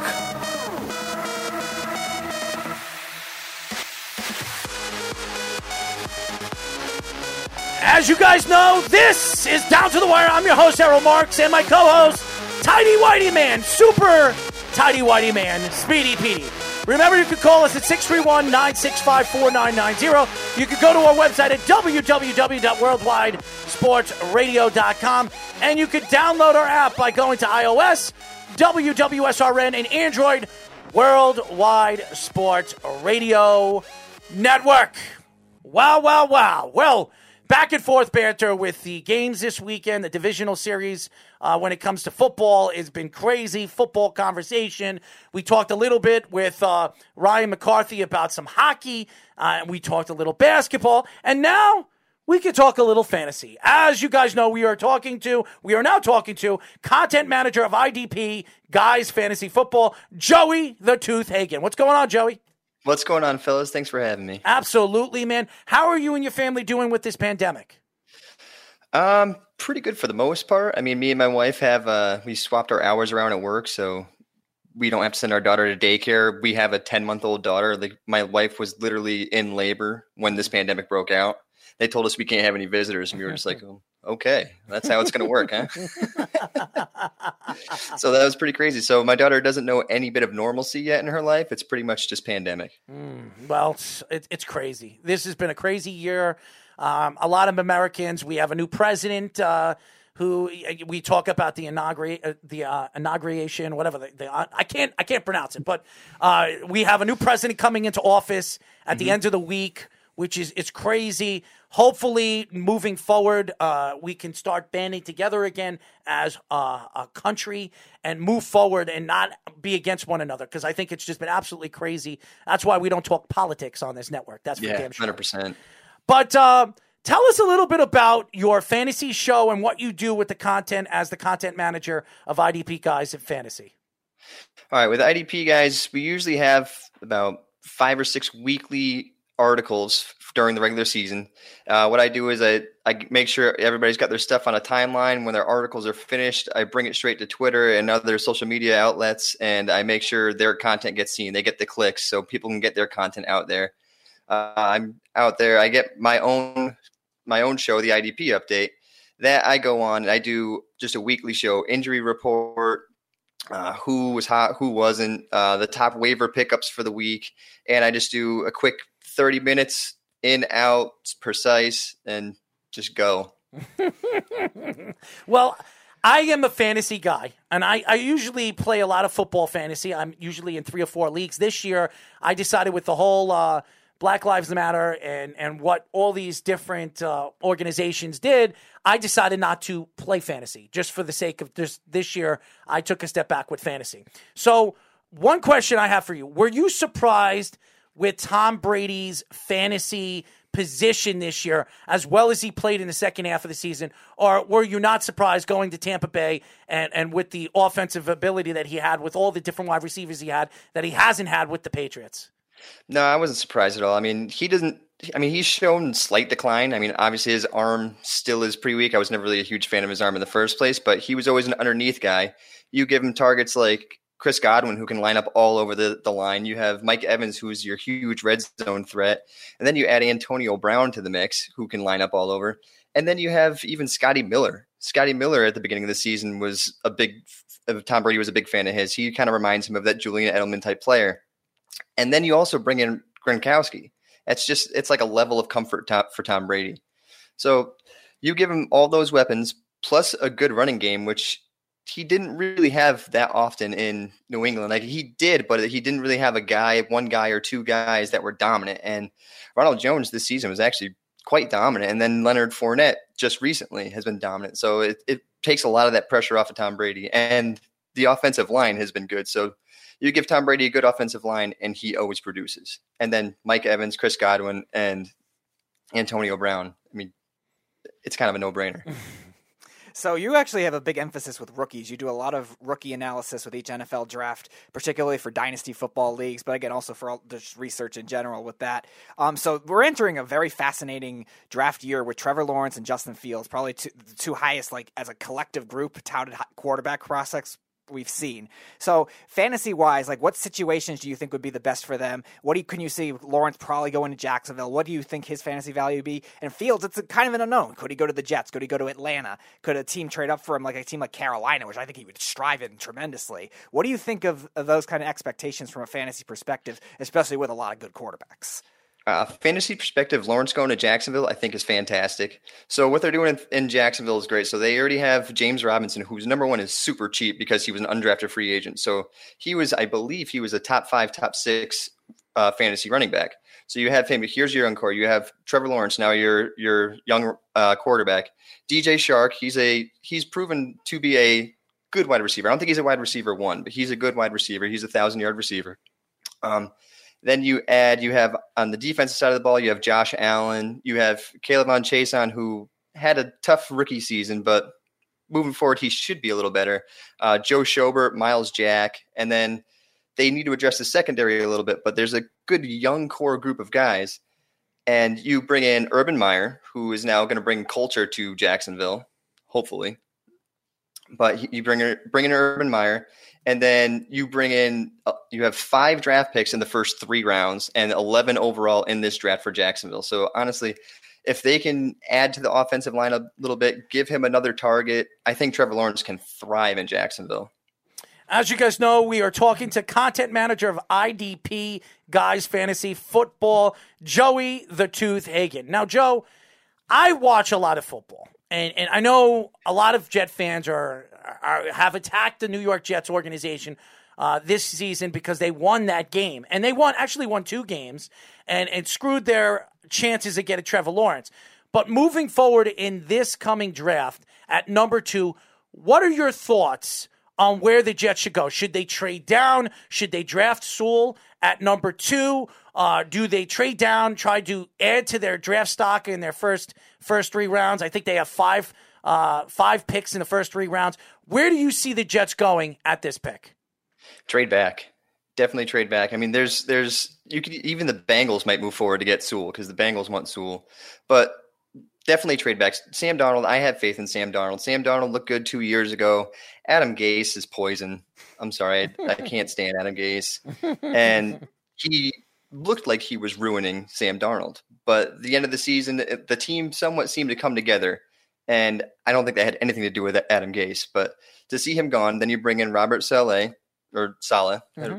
I'm a Niners fan, so I hate seeing him go. I'm, I'm, a Niners fan. Like I love seeing his passion on the sideline, and he can even bring in maybe some of that little bit of. I know he's a defensive guy, but that offensive mentality that he gets from Coach Shanahan. Shanahan is a nice offensive guru, and if he can just learn a couple of those things, like the jet sweeps or the the slants, just the short routes that Sam Darnold can thrive in, he's already got some of the receivers to do that with Jamison Crowder. He had a great start of the season. He had a great year the previous year with Sam Darnold. Huge chemistry there. Denzel Mims coming in. He's going to be in year two. He showed some great promise at the end of the season here. Mm-hmm. And then you trade back. You could trade back to even before 10 you can go like 8 9 even if like uh, carolina wants to move up grab justin fields you get 9 then you get maybe another second and then some futures you're setting yourself up perfectly. You can grab you can still grab a offensive tackle if and even in the beginning of the second round. There's a couple good off, offensive tackles late in the second round. And then you just grab you can grab another receiver. You can you can do whatever you want with that first round pick because you don't need to grab a quarterback. Sam darnold is not bad I'm actually glad you brought up the 49ers because it's funny. My next question was dealing with the rookie receivers. And um, this, is a, this was a great class of rookie receivers. Justin Jefferson, Tee Higgins, you saw play well. CeeDee Lamb, when they, the Cowboys actually had competent quarterback play, was very good. And your, mm-hmm. and your guy, Brandon Aiyuk, who was actually who was very good this year as well when he was healthy. It's funny because I actually, when I was out, my league that I was out of the playoffs in, once because uh, I have Aiyuk in that league. Once I was eliminated, I, I added Kyle Juszczyk and changed my name to Ayushchik, which nice. is just pretty funny. So, I love it. Um, which receiver, which of those receivers, or even another one that I didn't list, do you do you think will be the the highest drafted in fantasy next year? Um, in terms of the upside, and which do you think could be a superstar? Which do you think will be a superstar first in terms of the development? All right, so who's going to be drafted first and superstar is going to be Justin Jefferson. He's already a superstar. He went for 1,400 yards his rookie season, set a rookie record. Adam Thielen's 32 this year. Stefon Diggs is gone. They don't have another option. It's it's Justin Jefferson is just going to be just targeted so heavy this coming year, and he's shown he can already deal with it. Like he's he's dominated the entire NFL on his rookie season. 1,400 yards your rookie season. I mean, come on, that's unbelievable. Um, a couple guys I think who can make a step forward is actually with Jacksonville, Laviska Shenault. Mm-hmm. He showed that he's a guy who can make plays, just get the ball in his hands. And that's going to be kind of the focus for Urban Meyer, I think, to get Trevor Lawrence started. You want to give some of those quick outs, some maybe some wide receiver screens, some quick slants, and let Shenault get some yards up to catch, get some YAC going. And that's going to bring your confidence with Trevor Lawrence. It's going to just boost Laviska Shenault, and that will get the offense that will get the offense going. So Wait. Shenault, I mm-hmm. think, is going to be great. Tee Higgins, he's going to take over for AJ Green. Like AJ Green was gone this year. A- Tee Higgins already did it. He, I mean, he had 600 yards receiving between weeks three and 11. Mm-hmm. I think mm-hmm. 11 was when Joe Burrow went out. He had four touchdowns as well. Uh, he had 65 targets during that span. So he obviously showed he has great chemistry with Joe Burrow, and that's going to be a high-powered offense this next year too. We are talking to content manager of IDP Guys Fantasy Football, Joey the Tooth Hagen. Now, Joey, uh, let's move on to a little basketball conversation. And James Harden gets traded to the Brooklyn Nets. Uh, Kyrie Irving is missing in action. I don't know. He's hanging out, not wearing his mask, hanging out on a bus, going out to parties, going out to private parties, whatever he's doing. Were you surprised that the Brooklyn Nets gave up as much as they did to land Harden? And do you think does this really put Sean Marks in uh, put to, put him in the seat to possibly getting fired if this doesn't work? Yeah, I was incredibly surprised considering they just had this failed attempt a few years ago mm-hmm. with the, Celtics, and you saw how far back that put them. Mm-hmm. Like that's where we are now. They they finally had a, a, young core, Jarrett Allen and um, Caris LeVert, I mean, those two were very good players. LeVert was showing great promise, and they just send him off for a disgruntled veteran who already played with Kevin Durant and they didn't win a championship. And they had a player like Kyrie Irving and Russell Westbrook who wanted to be the guy. Mm-hmm. Like you literally had this same trio and it didn't work. So now you give up all your draft picks, you give up two promising young stars, and you're possibly going to be a top three team in the East that's going to lose in the playoffs.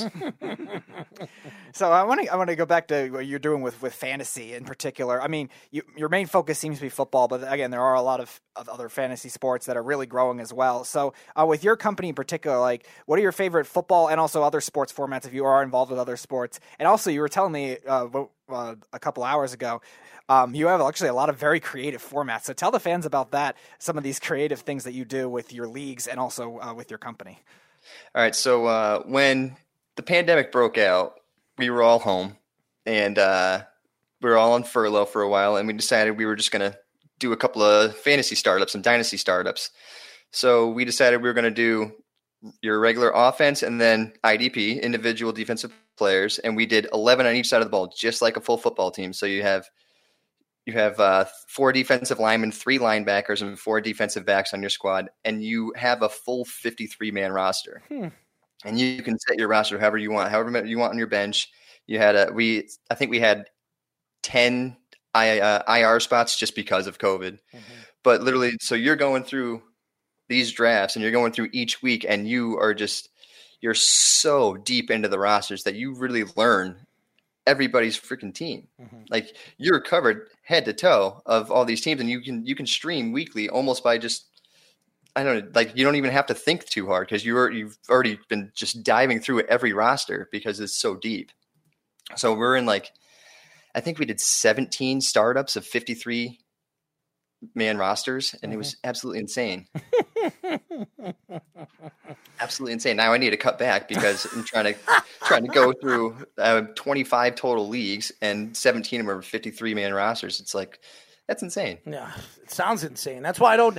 I didn't do fantasy this year. I a lot of people ask me what was the reason behind it. I told you the reason behind it, but all in all, I miss doing fantasy because it keeps your eye on uh, not just your team, but the, the players that you have on your team. You know, because fantasy has changed really everybody's perspective of being a fan, not only of your team, but a certain particular player. And now when you look at sports, it's really not about, you know, when we grew up, when I was, when I was in my, my, my teens, it, I was all about my team. And I still today, to this day, I'm all about my team. I'm not a fan favorite of one player to the, uh, to another. But mm-hmm. now it, these kids, these young kids that are playing fantasy sports, they're all about the player: Steph Curry, LeBron James, Kevin Durant, um, Tom Brady, uh, Aaron Rodgers, or Patrick Mahomes. That's what everybody cares about now. It's they're not all about the team anymore. So, are you surprised fantasy sports has really blown up over the last five or six years because of that? Um, I'm not. I think it is because of that. Because you don't have people looking at teams anymore. Like they're so focused on players that it makes fantasy that much more. And what it really does, I think, just watching players, it forces you to. It helps with first off, it helps people who stream because it, you have to watch every single game. If you're a fantasy football player, you're not watching one team. Like you're not watching your local stations. You're watching every single team. You're doing as much as you can. So people like NFL Red Zone are loving fantasy football right now. Mm-hmm. But I think that that's really the reason why it has blown up with everybody because they they everybody knows how to watch every single game, how to do this, and it's just the whole technology of it all. Everything's technology based these days, and I think that's a big part of it. But what I love about fantasy football, and especially on the IDP side, like I started doing IDP eight years ago. Mm-hmm. Once I started having defensive players that I had to draft and I had to look at, I started watching both sides of the football. So now here I am. I used to just watch football and be like, yeah, this is cool. Now I'm watching guys who are getting pressures, who are covering well, who are getting all the tackles. And it's like, it's a whole new football game to me. It's like I understand every part of the football game now just because of fantasy football. Like I've I've had to dig so deep so I want to ask you, you're being a 49ers fan. Uh, there's a lot of rumors swirling around that they might be trading Jimmy Garoppolo. Uh, the bad contract is looking even worse now with his injury issues. And there's also rumors that the Niners might be in the running to trade for Deshaun Watson, too, who's really badly wants out of the Texans. So they're going to have to give up a lot they are. Him. They are. Now, I, I was know. I was saying last week that the Niners are one of those teams that might be able to afford it more than some of the other teams that are rumored because they don't need a lot, a lot of other things on their roster, maybe outside of another receiver, another corner. They have a lot of good players already. So what would you give up in order to make that kind of trade? And would you encourage something like that, or would you rather maybe trade up in the draft for a quarterback, or draft draft maybe a Zach Wilson if he falls, or a later round guy if you don't trust Jimmy G, or do you hang on to Jimmy G? No, I'm a, uh, I'm I'm pushing for Deshaun Watson. The reason being is their Super Bowl window is still open. I mean, they were bad this year because their entire roster was injured. So and you and you lost your starting quarterback, who, I mean, Jimmy Garoppolo, I, I gave him some props because he was an Emmanuel Sanders overthrow away from a Super Bowl, and that overthrow just killed me. It it ripped my gut out.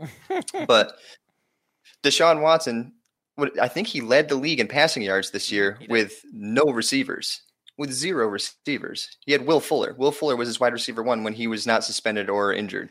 So it's like Deshaun Watson obviously has it. So then he joins an offense with the 49ers who have a fantastic running game and he can run some RPOs. He can run some play some uh, some options. Use play action. He's got Deebo Samuel, Brandon Aiyuk, George Kittle, and then you can add another receiver if you want to. But I, I just think the situation and what the offense could be with a very competent quarterback who's still young and is is proven to be good, that their Super Bowl window is easily still open. They're going to have to give up a lot for Deshaun Watson. Deshaun so, Watson. I, I'm thinking you're you're talking about the Jets now. I'm looking at some of the boards right now. What their people are saying, what the Jets are going to have to give up: Sam Darnold and possibly three first round draft picks. I mean, now you're talking about four first round draft picks, adding Sam Darnold. uh, you're you're probably going to have to give up four first round draft picks. You're going to probably give up your whole future for Deshaun Watson. The same Deshaun Watson who has two ACL injuries in one of his leg and one ACL injury in the other. So you're you're putting a lot on a guy that if he tears another ACL or does something to his knee again, he might not be the same quarterback again. That's that's a lot to give up for one player, don't you think? I do. I agree. But the the lure is if you get a guy like Watson in, so you give up say you give up three first rounders. So Kyle Shanahan thrives with like fifth round running backs and somehow making them thousand yard rushers. So he doesn't need that first round, second round pick to get a running back. He's going to find somebody late. They already have Aiyuk and they already have Deebo Samuel, both proven. Uh, George Kittle, top two tight end in the league, and they and Kendrick Bourne has even shown to be a somewhat okay wide receiver 3 mm-hmm. So you have a decent core. You give up a couple of draft picks. Kyle Shanahan's been hitting pretty well on his mid round picks. So you use those mid round picks to build your depth. Your defense is already good. You have Dee Ford's going to come back from injury. He's going to be a pass rushing specialist. You have Arik Armstead. You have um, Nick Bosa, who's going to come back from his ACL. He's going to be Nick Bosa. Um, you have Kinlaw's a year in, who who looked good at moments, but he obviously wasn't Buckner. But he he was a rookie and you just upgrade your secondary. That's all you really need to do from there is update, upgrade your secondary. And if you're going through the draft to do that, you can always grab those guys third round and deeper. And if you land Deshaun Watson, all of a sudden you're already a Super Bowl contender. Now you're a lure to veterans that want to come play. It doesn't bother you for what you've seen uh, Kyle Shanahan do in the Super Bowl. I he this is a guy that's had great running teams in Atlanta. What are you laughing at? What are you giggling? Wait, uh, no, you're right. To put in perspective, Joey, Errol and I argue about this all the time. Now, you saw what he did with Atlanta. Atlanta should have won the Super Bowl. Kyle Shanahan was the offensive coordinator. He stopped running the ball with the last nine minutes of the game. There was no way the Patriots were going to come back in that game, being that they were down almost three scores. There was no way in hell. All he had to do was run the ball, and he started throwing the ball. Then you see last year in the Super Bowl, they were up by 10 points against Kansas City. They were on their way of winning a Super Bowl. And all of a sudden, you had arguably one of the best running teams in the league, top three running offenses in the league. And then all of a sudden, you stop running the ball the last seven minutes of the game and you start throwing the ball with Jimmy Garoppolo. And what does he do? He coughs up the ball and they lose the game.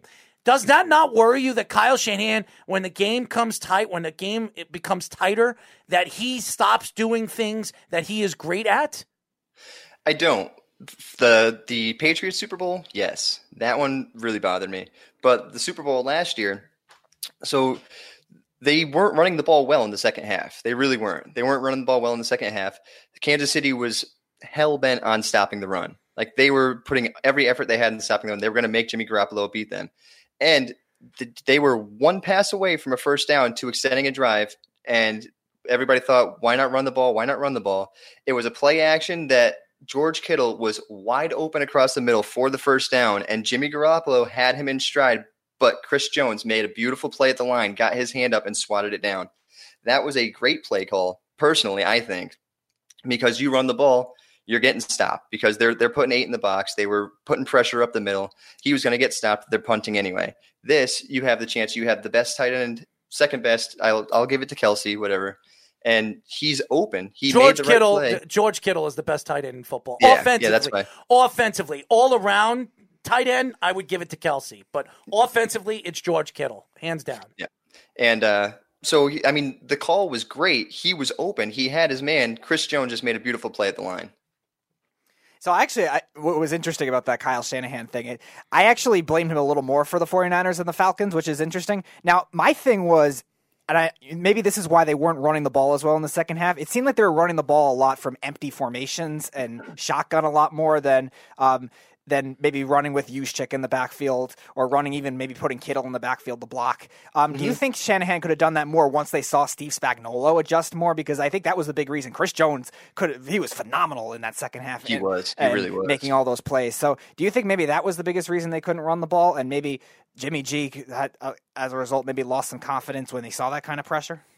Yeah, I think so. I think pressure. I think the pressure definitely gets to Jimmy G, but um Spagnuolo definitely won that battle with Shanahan. Like he he made the adjustments, and Shanahan could not make the adjustments later in the game. He tried with different play calling. If honestly they were running the ball at the middle, they should have done some more zone outside. Uh, they really should have. They should have gone outside. They were getting beat in the middle. I mean, they the Chiefs don't have a good linebacker group. Get outside. If you can get outside, if you can get off the edge, get your your offensive lineman set the edge, you're going to get at least three four yards every time you run the ball. Kansas City's middle of their defense is not good. They have Tyrann Mathieu who roams all over the place. He's the one making the plays, but their linebacker unit is horrendous, and their cornerbacks are pretty good. And but their D line is their is their strong point. We are talking to content manager of IDP Guys Fantasy Football, Joey the Tooth Hagan. Now, Joey, tell why don't you tell the fans a little bit about Robert Saleh? You have, you're a 49ers fan. I think a lot of Jet fans are very excited. Uh, we're also hearing that Mike uh, LaFleur is going with him uh, from the 49ers staff. Uh, he was the, the wide receiving coach. Uh, he will be the offensive coordinator. He's an up and coming uh, offensive coordinator. Some people think in the next two or three years he's going to be a highly profiled head coach in the NFL. Why don't you tell the fans what should we be excited for with these two guys? Number one, Robert Saleh's passion. Dude's got passion for the game. He was a linebackers coach in Seattle too when Seattle had the Legion of Boom. So you saw how passionate that defense was. Then you see the 49ers, he when he got to the 49ers, their defense was horrible. Like it was young, the Niners were on the downside and he took a team that was kind of not even put together yet. It was Shanahan's first year, I believe, and he made it a respectable defense. So Saleh, as a defensive coach, is an incredibly intelligent man. He's got passion. He's got structure. So he like his his team follows him. His team listens to him, and he doesn't have guys who lash out. He's they everybody buys in. He sets a system. Everybody buys in. Um, LaFleur, he's a he's a he's an offensive coach that he gets his guy. So Deebo Samuel was their guy. Uh, Brandon Aiyuk was their guy. Obviously, they traded up for Aiyuk. They they uh, coached Deebo Samuel in the Senior Bowl, and they got those two guys. And it's just his eye for talent. I feel like he's got they have an eye for talent at the wide receiver position. I mean, we all liked Deebo Samuel and Aiyuk from a standpoint, but I saw Aiyuk was more like a second, third rounder. Deebo Samuel was definitely a second rounder, and they traded up for Aiyuk in the first round, and it paid off. I mean, now you're going to be running these jet sweeps, you're going to be running these bubble screens, you're going to be running a lot across the middle. It's it's yards after the catch, man, and you already have Jamison Crowder there, who's killer with that, and he's got a rapport with Sam Darnold. So I think honestly, next year Jamison Crowder is going to have even better year than he had these past two years. So, give me one player without knowing anything with the situations. You can anticipate all you want with free agency in the draft. One player that you think people are going to draft too high that you think could bust, and one sleeper that you think they could get in a double digit round for this fantasy season. If you were to tell me right now. Oh, let's see. All right. So, just one? One for each, yeah. Okay. Um, one guy I think people are going to overdraft because they fell in love with him this year, and I'm going to catch a lot for this. Is Gabriel Davis from uh, Buffalo? Mm. He came on strong at the end of the year, and I like him. But what happened to him this weekend? He had four targets, zero catches. John Brown might be faded from the team, but he's not going to be gone next year. They're going to keep John Brown around because he's going to be cheap, and they're going to. They already made a run with this team, so Gabriel Davis is going to be a guy who's going to be drafted. He's still going to be drafted low, but he's probably going to be like eighth, ninth round. Somebody's going to draft him as a wide receiver, two wide receiver, three, and I I don't think he's going to be living up to what every like the hype. He's got a lot of hype with minimal production right now. I mean, he's shown promise, but it's still not like he's had a breakout. So what about the other way? The tenth round, maybe ninth round, like late round value that you think will be a, a big breakout this year that you think? Um, Damien Harris with New England, hmm. running back. I mean, nobody ever really talks about him, but when he played this year, when he had when he got a full workload, he was pretty dominant. Really, I mean, he wasn't like Special. He was, he's not your all around back, but he he was like a five yard per carry guy. And when you're in fantasy, if you get a guy who's getting 15, 16 touches a game, he's getting five yards per carry, you're pretty happy with that. And he's gonna be the goal line back in New England. I think Sony Michel is going to be gone. Uh, James White was faded already for Rex Burkhead. So I think that running back group is going to all of a sudden start to fizzle out, and it's going to be Damien Harris. Who would have thought that? Uh, who would have thought that Bill Belichick's drafts in the last four years with Sony Michel was a first round draft pick. He's out. James White, who was a big part of a couple of their Super Bowls, he should have been the MVP of the Super Bowl when they went when they went to Against overtime Atlanta, against yeah. Atlanta, and and they gave it to Brady. Uh, he's gone.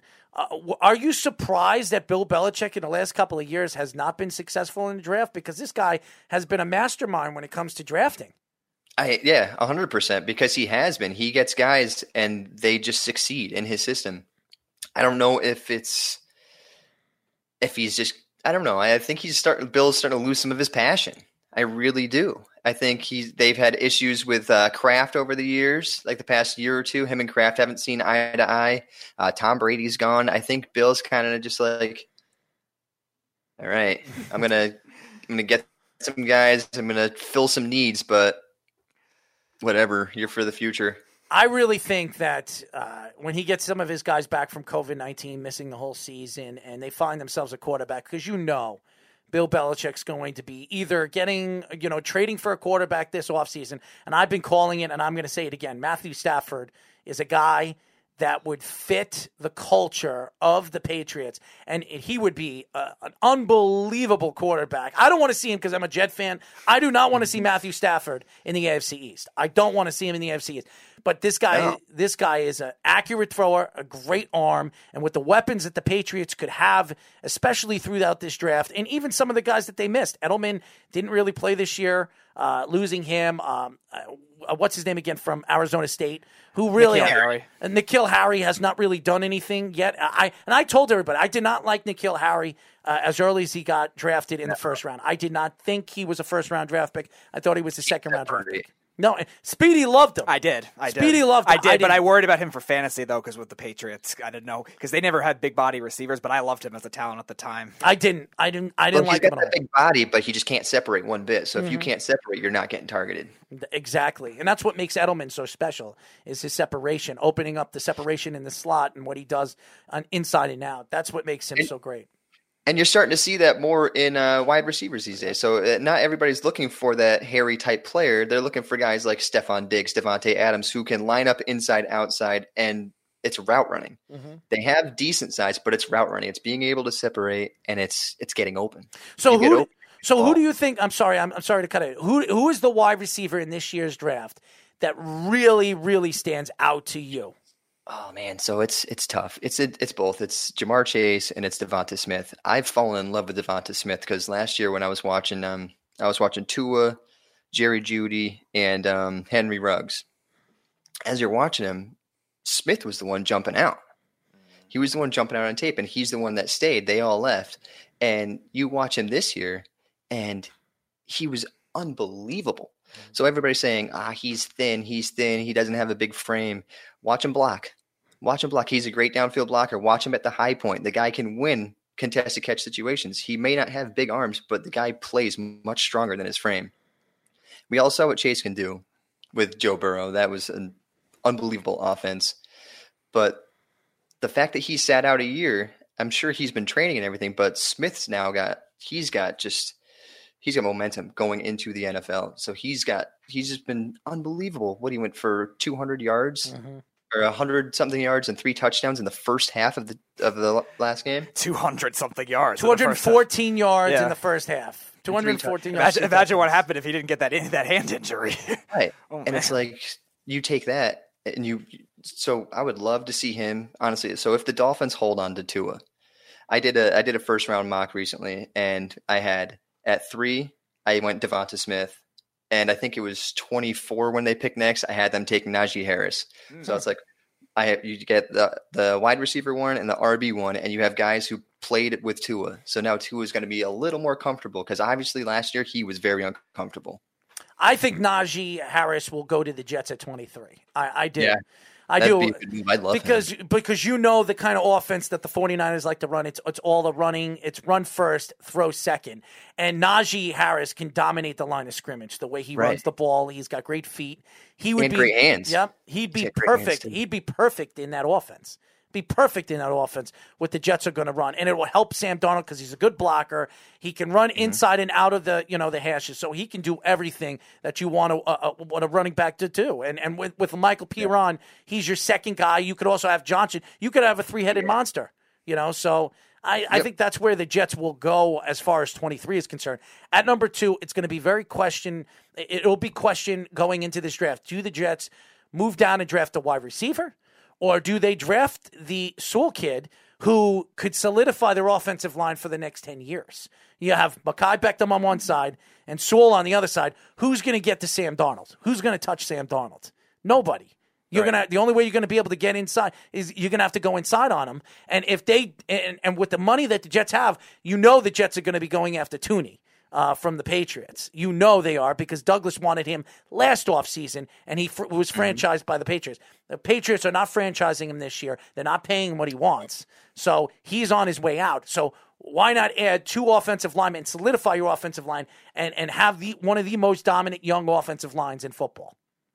Yeah, that, that, I mean that'd be great, especially for Sam Darnold. Definitely, I think the kid, Sam Darnold is good. He's he's an accurate passer. He's just been getting his butt beat past few years. He's just getting beat up. His line is terrible. I mean, Gase is putting out Frank Gore. I love Frank Gore, one of my favorite players of all time, but he's not going to get the ball moving for you. So it's, it's just, I feel bad for Sam Darnold. He got gased. He got gased. I never heard that before. He got gased. it's it's terrible. Anyways, uh, Joey, why don't you tell the fans how they can find you on social media? All right, you can find me on Twitter at Joey the Tooth IDP. Uh, you can find me with IDP guys doing uh, content manager. You can f- look at my podcast, the IDP Update, which I will.